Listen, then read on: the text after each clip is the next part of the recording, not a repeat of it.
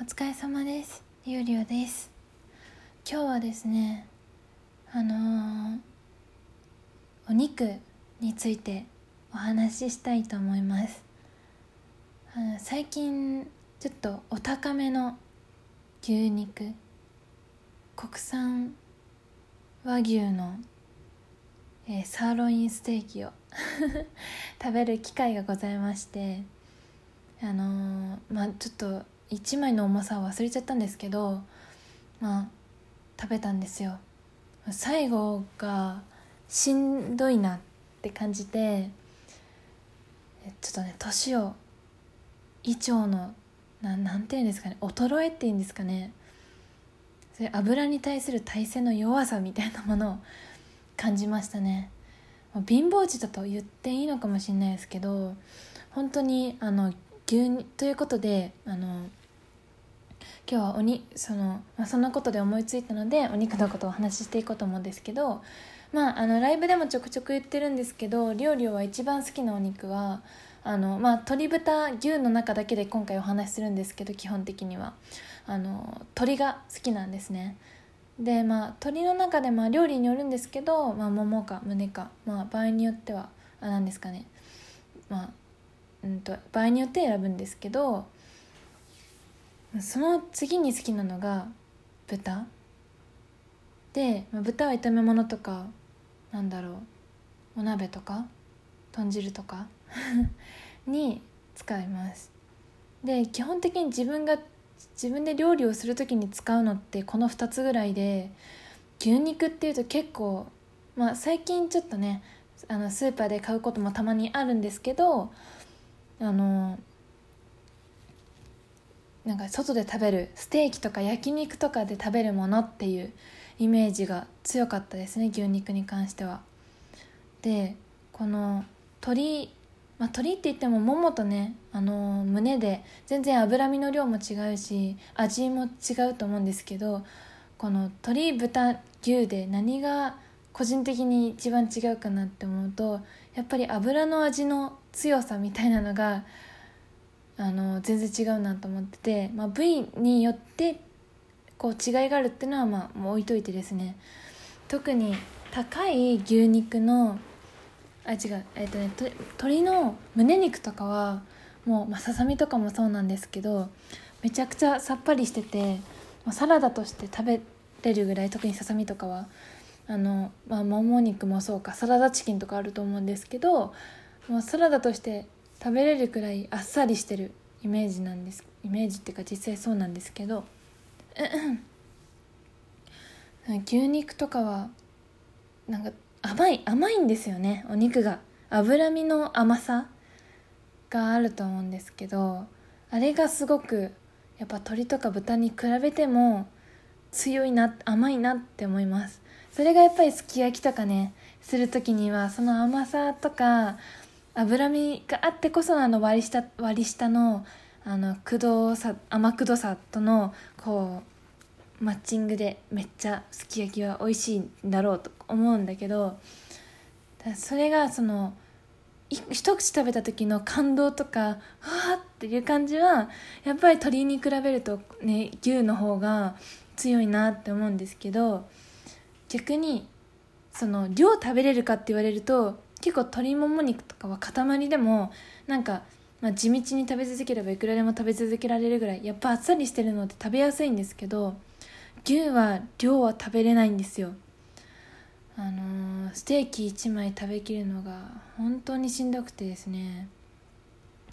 3切れぐらいで気持ち的にはもう十分ですってなっちゃうんですよ。であのまあ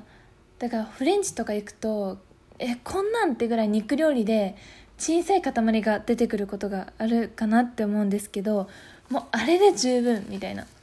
それであのー、もう自分の中のお肉の欲求は満たされるってぐらいなんか本当にねもうそういうちょっといい感じのコース料理で出てくるお肉レベルの量で満足にしていますね。で自分があ牛肉本当に苦手かもって思ったのはあの大学時代の時でまあうんとライブでも喋ったことあるかもしれないんですけど当時通ってたバーの、あのー、常連の方に飛騨牛の焼肉に連れてっていただいて大学っつった今大学院生の時ですね。大学院生の時にあのー、バーの常連の人に飛騨牛の焼肉に連れてってもらってそこでなんか特選特上特選、ま、どんな名前だったか忘れたんですけどカルビとロースと牛タンと、ま、ちょっとホルモンと食べたんですよ。でまあそもそも高いやっぱいいお肉でそんな安くなかったしどれだけ量食べれるかっていうのも分かんなかったし私があんまり牛食べ慣れてないのでそんな食べないと思いますっていうのもあって1人前ずつとかで頼んだんですよ、なんでカルビだったらま6枚とかしか来ないんですけどその6枚でねカルビってめちゃくちゃ油強い油が多いじゃないですか。私の記憶の中では カルビってすごく油み油の味がするイメージなんですけどそれがねもうすごくね1枚でもうさっきのステーキの3切れとかじゃなくてもう飛騨牛のカルビ1枚でもう本当に満足だったんですよ。2枚目3枚目食べるともう油がこう食道上がってきてなんかうってなりそうなくらい油って感じだったんですよ。ちょっとね語彙力がしんちょっとあのあの地に落ちてますけど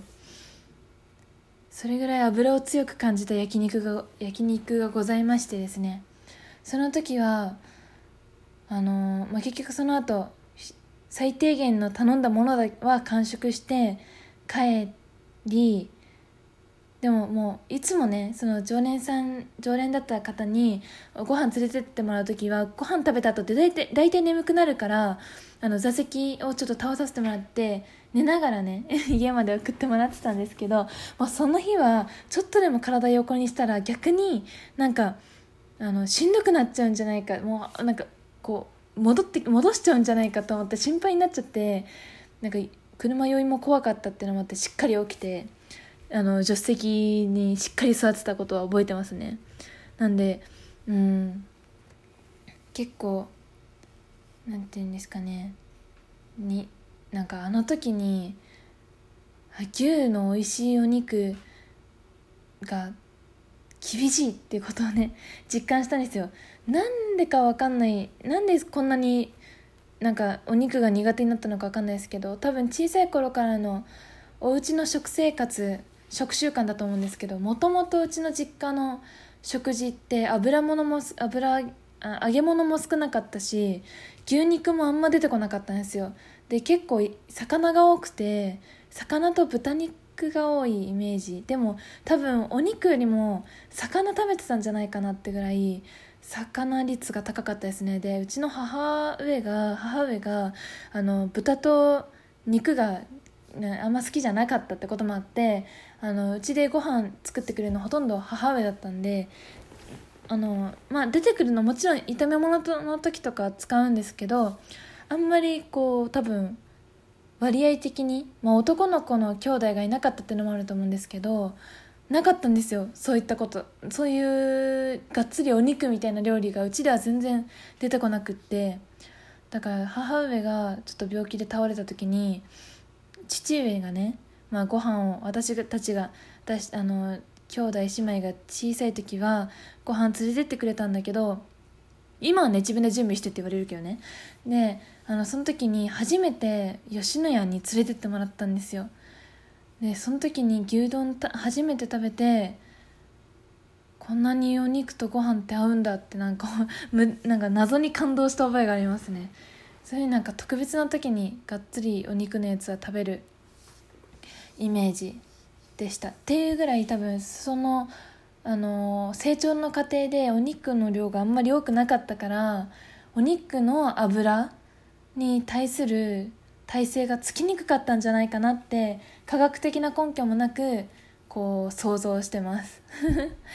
なのでやっぱ揚げ物結構好きなんですよ。コロッケも好きだしなんかなんなんか玉ねぎとか野菜のフライとか、あのー、大好きなんですけどやっぱ量食べれないですね。うんなんで居酒屋メニューがさっぱり系のものの方がなんか好きだなって最近は思うようになりました。何の話でしたっけ？お肉の話ですね。揚げ物の話じゃなかったですね、まあ、そういうことで本当にあのそのサーロインのあのステーキを最近食べたんですけどその時もですねあの最後の3切りぐらいはもう完全にもう食後の空気で喋りながらたまにちょっと口に運ぶぐらいでなんとか食べきったんですけどあのうちの実家の家族のあの女性陣は全員油物が基本的に苦手。動物性の油が苦手になってしまったのであの一番食べるのは父上っていうね。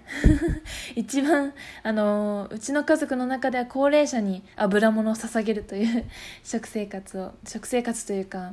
まあ、お肉を食べる時はしております。でもでもやっぱりナイフじゃないと切れない繊維の肉と違って和牛のサーロインステーキはもう歯で噛み切れて箸でつまんで歯で噛み切れるぐらいめちゃくちゃ柔らかかったです。食感がね。食感？なんていうの？あの噛みちぎれるっていうのがやっぱお肉の繊維が硬いやつってそんなんできないじゃないですか。だからさすが和牛ってさすがサーロインって思いましたね。まあでも感動はやっぱり感動美味しいって食べれるうちになんですかね終わってくれた方が最後の食べ終わった時のなんか自分の感じがいい風に終われるので、うん、今後も適度な量を食べていきたいなと思いました。はいそんな感じで私のお肉事情でした。ここまで聞いていただいた方ありがとうございました。ちょっとグダグダになっちゃいましたけど皆様も美味しいご飯いっぱい食べて過ごしてください。それではここまで聞いてくれてありがとうございました。またどこかでお会いしましょう。ありがとうございました。またね。バイバイ。